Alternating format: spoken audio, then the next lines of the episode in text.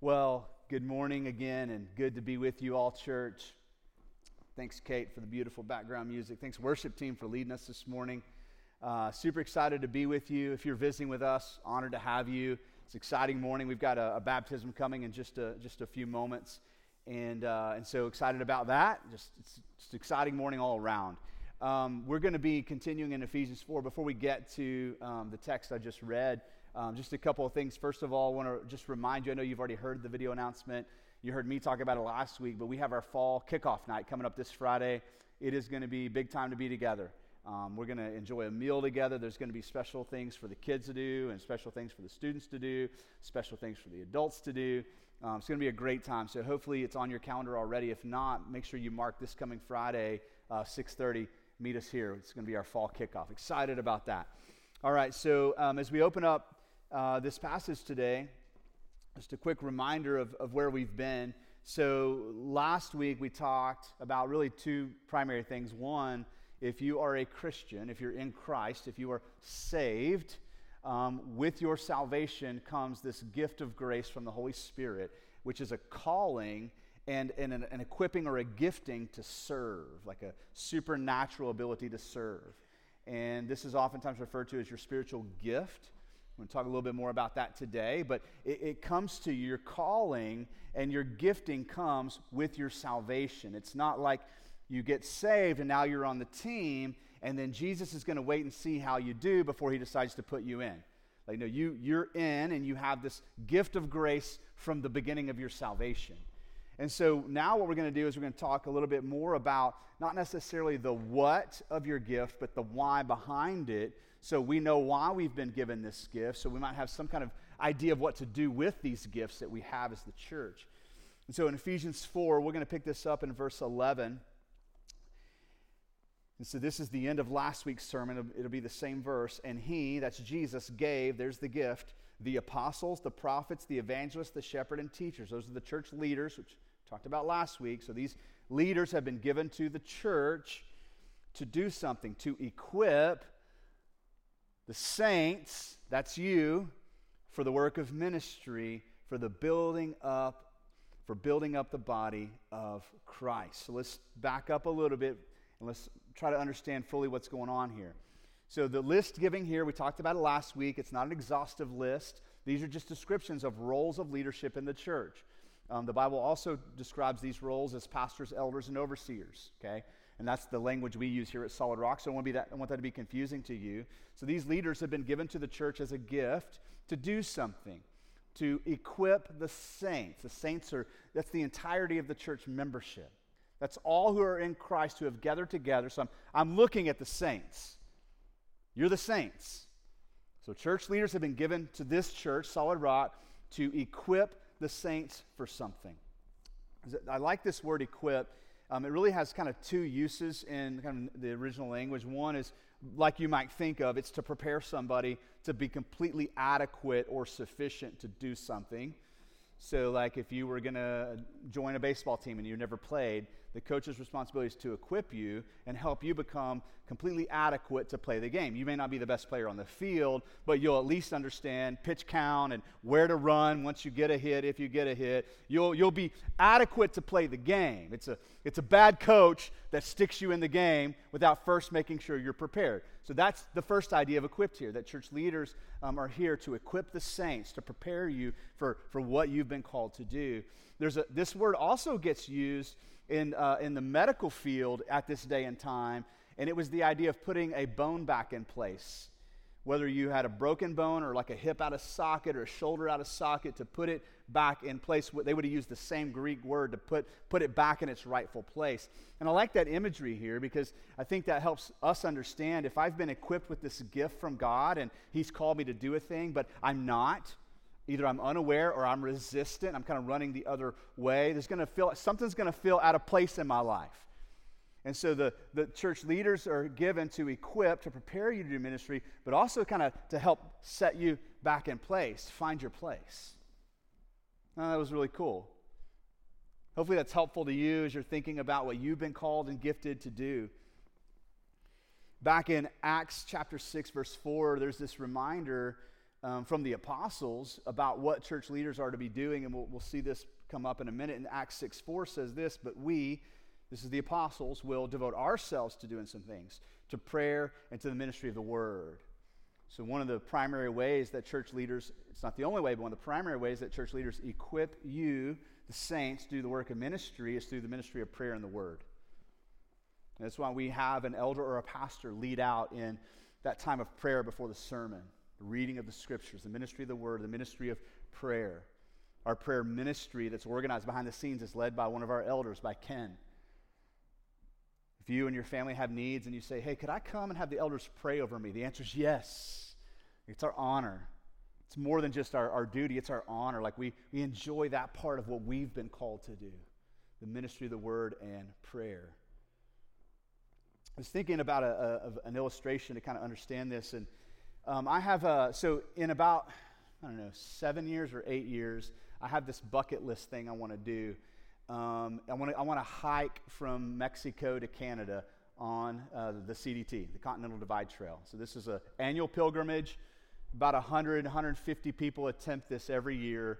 Uh, it's, the, it's, the, it's the Continental Divide, so it's that place in the continental U.S. where if water falls on one side, it goes uh, to the Atlantic. If it falls on the other side, it goes to the Pacific. So there's a trail that goes, you start in Mexico. It takes about four months, and you can end up all the way in Canada. And so it's just a bucket list thing I want to do. I want to go do this. In about seven or eight years, after both my kids have graduated and moved on, I want to take a, a summer and go do this. If I were to invite you to go do this, now, there may be some avid hikers in the room, but the vast majority of you, if I called you up about three months ahead of time, I'm calling you and I'm inviting you to take this trip with me, and you might say no, but if you said yes, then that's a pretty good indication of what we're going to be doing the next three months.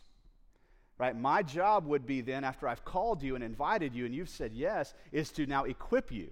So the first thing we're going to do is we're going to get some gear, we're going to get you fitted for a backpack, we're going to start getting in shape, putting some weight in that backpack, to get you a tent, make sure you know how to set up your tent, make sure you understand how to filter water and just the, the do's and don'ts of safety. And we're going to go through all that over the next 90 days so that when it's time to go, you are equipped adequately for the thing you've been invited and called to do.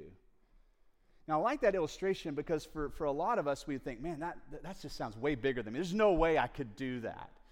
Um, I think that's a kind of a feeling we have when we begin to discover our calling from Jesus. Like it just feels so much bigger than me. It just, that just seems like that's just too far out. Like I'm, that's just not something I would be good at. I don't know that I could make it. Sounds too hard. And that's why we need these leaders to be given to the church to equip, right? Just because, like, imagine this I call you for the same invitation and I say we're leaving tomorrow. Right, you're out, most of you. You're like, I don't, I know I'm out. Why? Because I haven't been equipped. So as you think about your calling uh, and the way that you've been gifted to serve in ministry, um, the idea is that you've been called to something bigger than yourself, and you're going to need some help. You're going to need some time to get ready. But that calling was there on day one. You with me? The invitation was there on day one. Now, what you need is to be equipped and prepared. The second thing that I want to talk about out of this, and we really hit this last week, so I won't spend a lot of time here, is just doubling down on this idea that all are called and gifted with a spiritual gift of grace. This is not for the, the, the elite Christians, the superstars, the, you know, the, the, the, ones who belong on the stage. They've been gifted. The rest of us, nah, better luck next time. Maybe I'll, maybe I'll be backup. I'll be second string in case that guy goes out, then I can get in the game. But the idea here is no, no, no. Every saint has been gifted and called. One of the passages that we, we looked at last week is Ephesians 4 7. But grace was given to each one of us, each one of the saints, each one of us according to the measure of Christ's gift, not according to the measure of how awesome you are, how cool you are, how smart you are, or how successful you've already been in, in you know, the, the, the non church world, according to Christ's gift. Like he just gets to give his gifts away to whomever he wants and all believers have received this gift. We read this in, in uh, 1 uh, Corinthians last week. I'll just read it again. Chapter 12, verses, I'll just read 4 through 6. Now there are a variety of gifts. Later on, we'll hear that we don't all have the same gift, and that's okay. It's a variety of different gifts, but the same Spirit. It's the Holy Spirit. There are a variety of services, uh, but there is the same Lord. And there are a variety of activities. So when we think about ministry, this is what's being described here gifts, service, activities, but it is the same God who empowers them, listen, all in who? Everyone. Everyone. Like, let that land on you. Everyone. Yes, it's the way you serve the church and the way you serve the Lord isn't going to look probably the way that, like what I, how I serve and how this person serves. There's a variety of different ways that we serve, but it's the same God who empowers that in all of us. Just briefly, we talked about last week how that, mean, that means then whatever God is up to, up to in you is what he's up to in me, is what he's up to in this person over here. So when we bring these gifts to serve together, it's like there's this beautiful unity, like we're working together towards the same end. Now, the why behind these gifts, I want to just take a moment to really feel the impact and the weight of this. So, why has, why has Jesus chose to do it this way? Why? I don't fully know the answer why. All I know is what he's told us. So, why do you have this gift? What's the point? What's the purpose? 1 Corinthians 12, 7, so picking up on where we just left off and reading the next verse, tells us to each is given the manifestation of the Spirit. This this gift is a manifestation of the Spirit for the common good. In, in context, this is talking about the church. It's the common good of the church. I don't, I don't know everybody in the room. I don't know what giftings you have and what your calling is. But whatever it is, it's for the common good. It's to benefit everybody else in the room.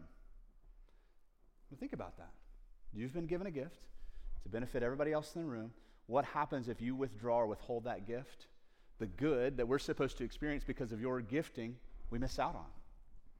This is why I think Peter says something similar in 1 Peter 4:10. He says, "As each has received a gift, use it to serve one another as good stewards of God's varied grace." So now what we're going to do is I just want to dig in for a minute into spiritual gifts. This will not be a comprehensive teaching on spiritual giftings. I'm not going to hit all of them. Um, but I want to let the Word of God speak to each of us now. I've proposed some things that maybe you're like, I've never heard that before, or I've heard it before, but I've never experienced it before, and not quite sure what my gifts are. And so let's just let God's word speak to us for a minute. In Romans chapter 12, listen to how the Apostle Paul describes our individual gifts and how they work together. He says, For as in one body we have many members.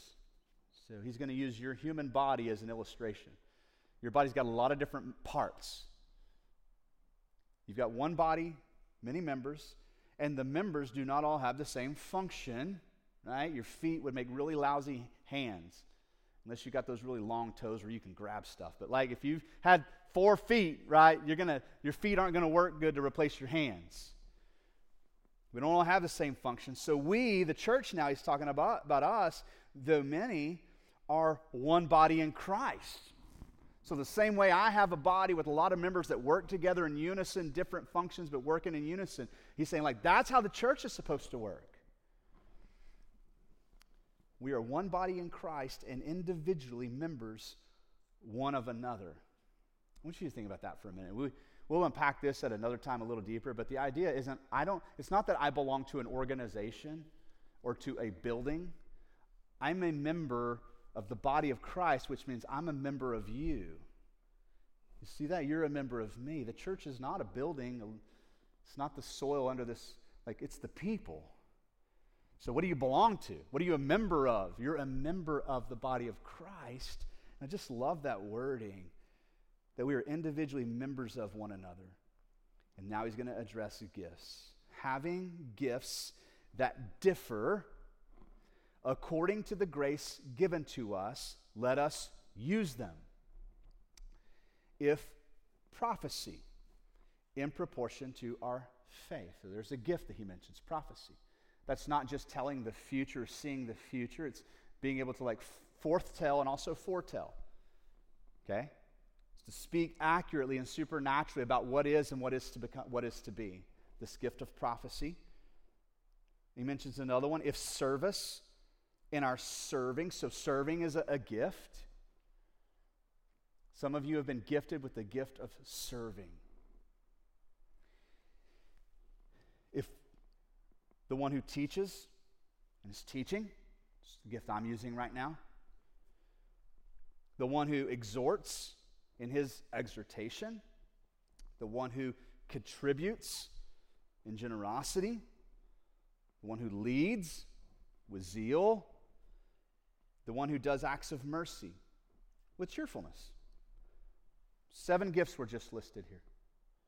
And the point isn't that Paul lists them all and says these are the only seven gifts that the church has, but these are exa- seven examples of giftings and how we are to use these giftings for the common good.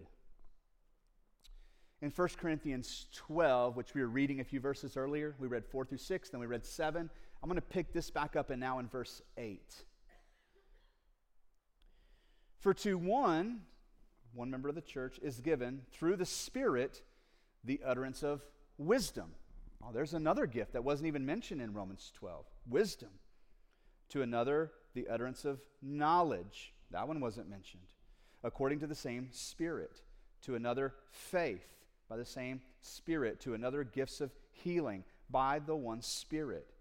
To another, working of miracles. That's a gift that some have. To another, prophecy. There, that one was mentioned in the other passage to another the ability to dis- distinguish between spirits. This is what we call discernment. You're able to tell like what is of God and what is not, what is of Satan versus what of Jesus. You can just discern it. You're with another person, you can just kind of tell if it's good or evil that you're interacting with. To another, various kinds of tongues. To another, the interpretation of tongues. Verse 11 pulls all this together and says, All of these. So nine more gifts were lifted here, listed here. Only one is the same. So now we've got about 15 or so gifts lifted, listed, and we can go to other passages and pick up a few more. But all of these are empowered by one and the same Spirit who apportions to each one individually as he wills. I hope you were thinking about yourself here. I don't know what your spiritual gift is unless I've spent a ton of time with you. If I'm with like Nick Hill or one of the elders, I can tell you what some of their gifts are because I've spent a lot of time with them. But I don't necessarily know what, what gifts maybe you've been given. So, how do you then discover what your gifts are? You may have grown up in a church where um, the idea of spiritual gifts was common language, and so you've been taught well and you've been mentored and discipled in the faith in a way where you're like, yeah, I know what, what he means by spiritual gifts, and I know how God's gifted me. I find that the vast majority of Christians today, especially in the American church, don't have any idea what their gifts are. They've either not stopped to have somebody help them or they just never have even heard about this idea. Yet it's all over the New Testament that this is how God's designed the church to work. And so, how do you then go about discovering your gifts? This is just a couple ways here, and we won't spend a ton of time on this this morning. Um, we actually have a, a, spiritual gift assessment or analysis that you can take. It's like a, a test you can do. Um, we do this in our Welcome to SR class. In the second class, you'll actually get this to take home. And we encourage, I encourage you to do this with a spouse if you have one or somebody that knows you. Because oftentimes it's like we're answering it based on what we want, not necessarily who we are. And so I always need my wife to go, You really think you're good at that? Like, I, I would check the other box, but whatever. Um, so we need somebody to, to be a part of that. But then the second layer, which I think is, is just as important, maybe more important, is that you are mentored by somebody, by a church leader. Like that's Paul's point here. That's part of that equipping. That's part of helping you find your place. Is that spiritual leaders, pastors, elders, overseers are helping you. Um, Paul alludes to this in his letter to a guy named Timothy. He's a young pastor. He tells Timothy, reminds him of his giftings that he received when the elders laid their hands on him, on young Timothy. And he tells Timothy to fan those gifts into flame things that Timothy couldn't see in himself that Paul and other elders saw in Timothy, and they spoke it into his life. Said, Timothy, this is how you've been gifted. And, and just a just, just gentle reminder hey, don't neglect those gifts, Timothy. Instead, lean into them and fan those things into, into flame. We're going to move to verse 13 now because we're really going to get into the heart of the why. Why? So, suppose I've discovered how I've been gifted and how I've been called. What's the why behind it? What am I to do with that? And so in verse 13, we get this beautiful description of what we're aiming at until, so the leaders have been given to the church to equip the saints to do ministry until what?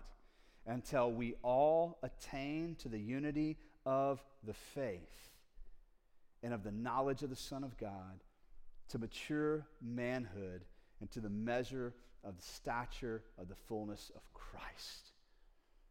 Some really heavy theological wording that describe the why behind our giftings.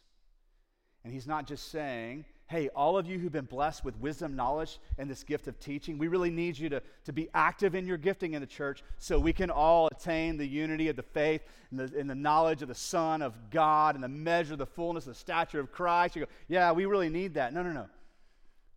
We need all of the members working, serving. The gift of service, which oftentimes goes unrecognized and is behind the scenes. Let's give you an example of a few that I see here serving. I won't give their names so they get permission, but did you know that for us to do this on Sunday morning, um, somebody comes every Sunday morning with a leaf blower and blows off all of the parking and driveways and sidewalks and gets it all nice and clean for you? Did you know that? Sometimes we just show up and go, wow, look at that, everything's in place. Did you know that we have volunteers who show up early, early on uh, Sunday and they go by every row of chairs? Make sure they're straight, make sure the cards are in there in case you need it. There's a pen, there's all, like, there's just a few examples of the gift of service, and it goes well beyond what I've mentioned. And oftentimes it's behind the scenes and not acknowledging what Paul is saying is that gifting is just as essential as the gift of knowledge or wisdom or teaching for what? For the building up the body of Christ until we all attain this unity of the knowledge of the Son of God. So if you're one of those who's like, service is my, my gift, that's how I serve the body for the common good, that serving is, is part of us all attaining this, this lofty knowledge of the Son of God.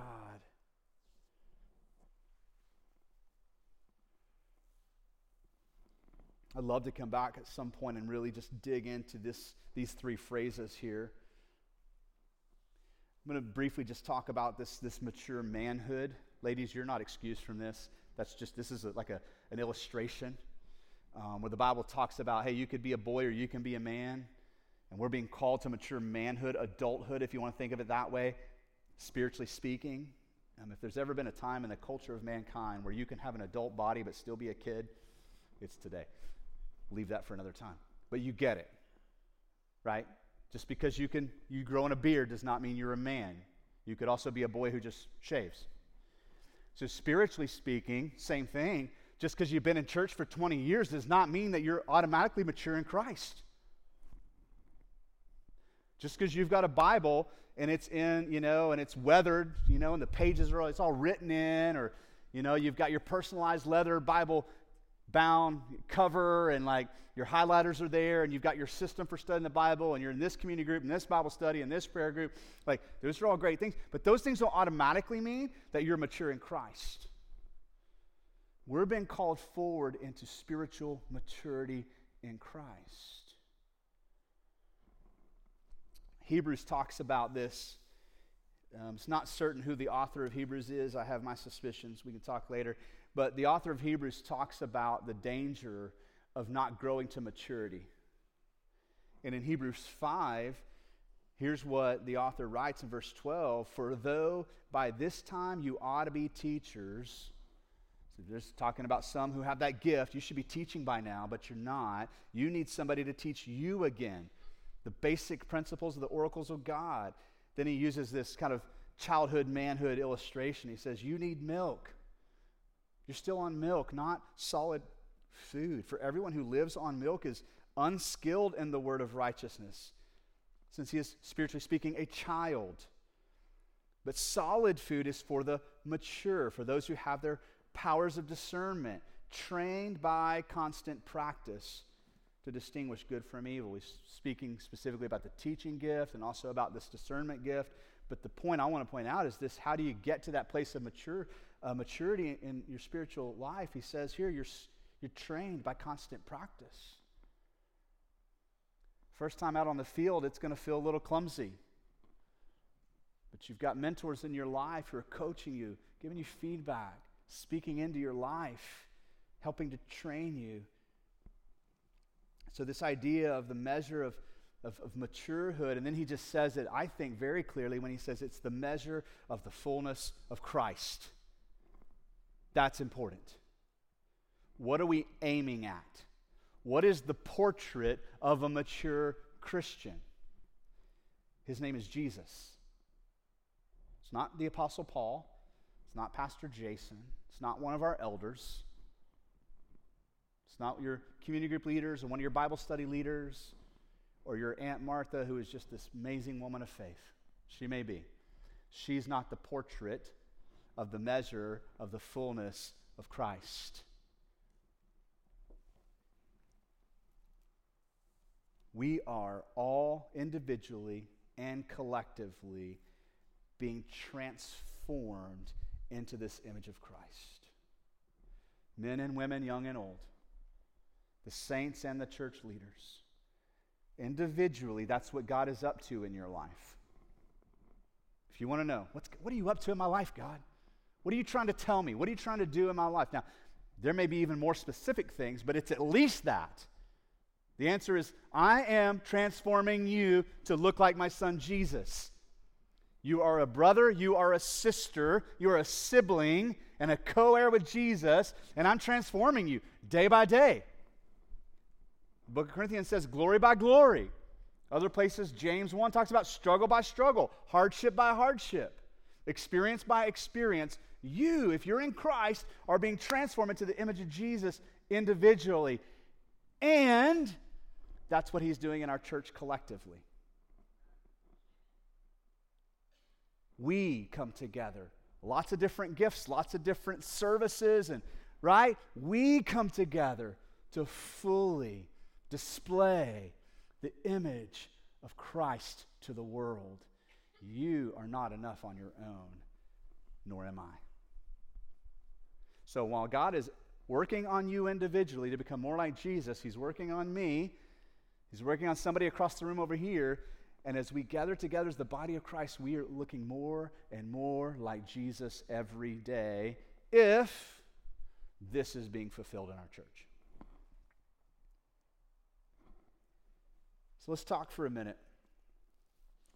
Let's, let's go ahead and read these last few verses and then we'll, we'll talk a little bit more. Verse 14 says, So that we may no longer be children tossed to and fro by the waves, and carried about by every wind of doctrine, by human cunning, by craftiness and deceitful schemes, but rather, speaking the truth in love, we are to grow up in every way into Him who is the head, into Christ, from whom the whole body, it's us, joined and held together by every joint with which it is equipped. There's that, that joint and that equipped word again right? Every bone is in place, every joint is in socket. When each part is working properly, makes the body grow so that it builds itself up in love. So, what are we aiming at? How do we know when we've attained what God is calling us to attain as a church? Well, unity of the faith and the knowledge of the Son of God, spiritual maturity, into Christ likeness to the measure of the fullness of Christ. We aren't there yet. There isn't a church on the planet that is there yet. The church exists, you exist in what we call or refer to as the now and the not yet. You are already a son and daughter adopted into God's family if you're in Christ. Jesus is your brother. And God is still working on you. This is the not yet, quite yet part to transform you into that image. I'll say it this way, and it'll be kind of a tongue twister. You are every day becoming, every day becoming what you already are in Christ. The now and the not yet. So this is not put out as a standard to go, okay, church, when you get here, put it in neutral. You can coast. You can maybe go help out the church down the street and help them get to that place where they're at the fullness and the measure of Christ. No, this is what we're aiming at every day. And we want to attain it in my lifetime. And at the end of my lifetime, uh, we'll, into your life, we're going to hand this thing called the church off to the next generation. That's why I love how God is working with Blake and Jeremy in our church. Like, they matter. They are saints. They are equipping saints in kids' ministry and student ministry. And guess what? We're going to hand this thing off to them. And then they're going to go after attaining the fullness and the measure of Christ individually and as a church.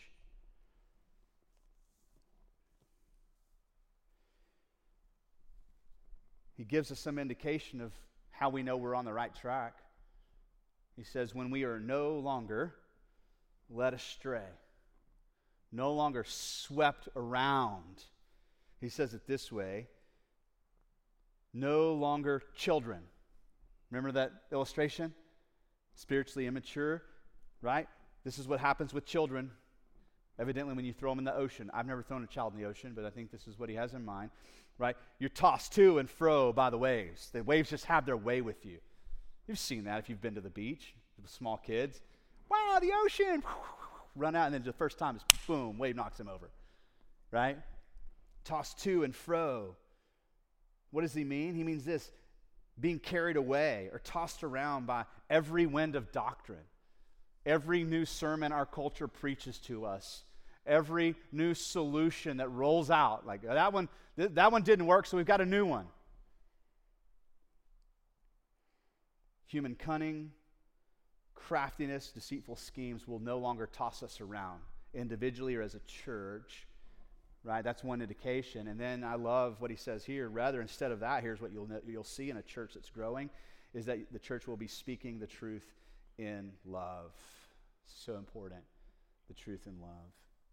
Again, this is another one I'd love to spend time unpacking. I'll, I'll be brief today. Speaking the truth in love regardless of your church background, if you have a church background, there's a good chance you grew up in a church setting that probably majored on one or the other of those two things. I'm not saying that has to be your story. I just find that true in my own story and others. I grew up in a, in a, in a church culture when I became a Christian that mentored and discipled me in truth. And the assumption was as long as I have truth right, then everything else will take care of itself. And I wasn't mentored in the love piece. I had friends, though, that grew up in churches that, that really majored on love. Really great at doing relationships. Relationships really mattered. Relationships had high value, but there wasn't a lot of truth guiding these relationships. So there's a lot of like brokenness in that. People getting mad at each other, breaking up spiritually, and not reconciling. There was no truth kind of drawing them back together, stabilizing that relationship. And Paul says, here's how you'll know a church is growing in maturity because they speak the truth in love. And one of the things that uh, Nick and I shared with our community group leaders this past week is, is how we see God interact with uh, human beings, his creation in the Bible. Um, that he, he intercepts our lives, he interacts in our lives, he comes to our rescue at our, our times of deepest need. Like that's the place where God shows up big time in the Bible when, when you see one of his uh, children in deep need and he shows up with his presence. And out of that, there's this, this gratitude that wells up. And we were referring, I think, to the woman who was at the well. Jesus shows up with his presence, and she's like, Whoa, I shouldn't even be with you. And this is right. I don't feel worthy to be with you. And Jesus shows up anyway. And this, she had deep needs she wasn't even aware of because she'd been stuffing them and like pretending like she didn't have problems. And Jesus is like, you know, digging into her life in a way that was very compassionate, but also very honest and real. And what's crazy is what comes out of that experience is she goes as the first missionary to Samaria. Like she's so overwhelmed by gratitude for interaction with Jesus. Her love for him is like through the roof. That what flows out of that is this beautiful obedience and sacrifice for Jesus. So one of the things we've we've noticed about church, and we've done it here at our church, is you think about that, that deep need, God provides a presence, he meets us in our need. Our gratitude compels us into love, and that love compels us into obedience and sacrifice. Sometimes we, we short circuit that and we just invite people to love God. Hey, God's worthy to be loved whether He does anything in your life or not. That's true. And He chooses to do something. And so sometimes we just get into this like, hey, you just need to love God, obey God, sacrifice, go. That's all true. If that's our focus, then we're, we're landing hard on the truth, but we are not blanketing that in love. This is how I'll just point you to, to see this in 1 John chapter 4. John says this We love God, we love. Why? Because He first loved us. You can't go from zero to loving God. We love because He approached us, He came after us, He invited us, He intersected my life. All I had was need. He met me in that need and loved me in that need. And so we love because He first loved us.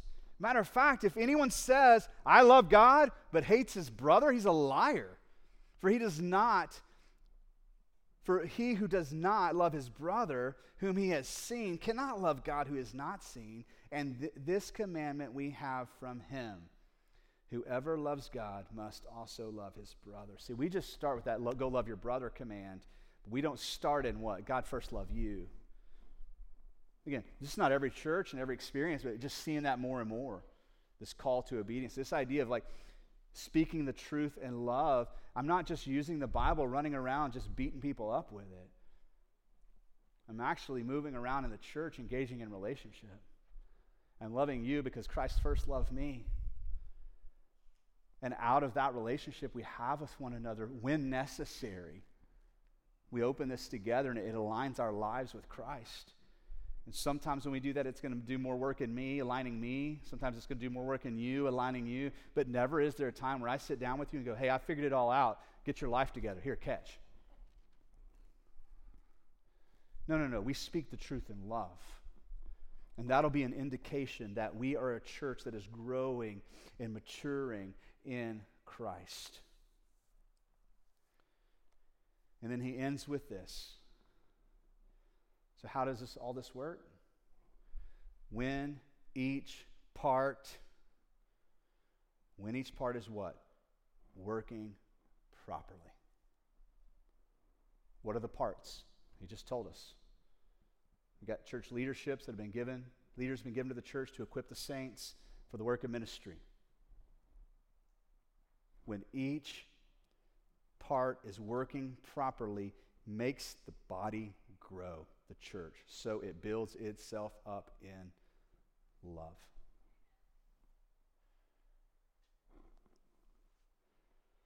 Just two chapters before, Paul said it this way In him, you also are being built together into a dwelling place for God by his Spirit. Isn't that beautiful? That's what God's up to in our church. That's what God is doing in our church. I want to end with just a few questions for you to think about, some reflection here, and we'll put these on the screen for you. I'm going to read these questions, and as I do, I'm just going to encourage you just to sit and kind of think about how God may be speaking to you today. The first question is this Knowing thou that all believers, all believers, all who are in Christ are called to ministry and given the spiritual gift of grace, are you aware of how God has gifted you for ministry? Listen, that, that responsibility is not all on you. I'm not saying go figure it out and come back and tell us once you figure it out. I'm just asking, are you aware? Because really the responsibility is on church leadership to help you with that. But are you aware of how God has gifted and called you in ministry? What are some of the ways? If you say yes, then what are some of the ways that you've been equipped for ministry? By spiritual leaders and mentors. At some point, it's going to be your turn. Help, courage, mentor. That's what Hebrews is talking about. By now, you should be teachers, but you're still on milk, and like, hey, we got to start growing here. Here's the third question. If you are aware of those things, then are you using your spiritual gift for the common good of the church by serving other believers? That's what your gift is for clearly from Scripture. God wants you to know that. You have a gift, you have a calling. Here's what I want you to do with that gift and calling serve other believers. And then lastly, I ask this Are you doing your part to build up the church in love? When each part is working properly, are you doing your part? If you have any questions about what we've heard today, I want to encourage you to grab one of our pastors or elders. Um, we'll be out in the commons if you want to talk more. Um, you can always sign up for the Welcome to SR class. We go over this, especially in the second part. Right now, what I want to do is I just want to pray over us. And as I pray, um, we're going to get ready for baptism. And so that'll be happening as well. But let's just take a moment to pray together. Um, Father, thank you for this powerful message from Ephesians 4. Uh, thank you, God, for um, just the way you're working in our church, you're working in us, you're working in me, you're working in each individual Christian who is here today. It's just so good, God, to be reminded that, that this thing called ministry, this calling, is, is really not up to our power. It's something you're doing in us. God, what a beautiful just picture you've given us today. That the reason for it all is that we would become more like Jesus. We just want to pray that right now. God, I pray for every individual here that through their experience this morning, they would become more like Jesus. And God, I pray for our church through what we've experienced this morning, speaking through your word, that God, you would make us more like your son, Jesus. It's in his name I pray. Amen.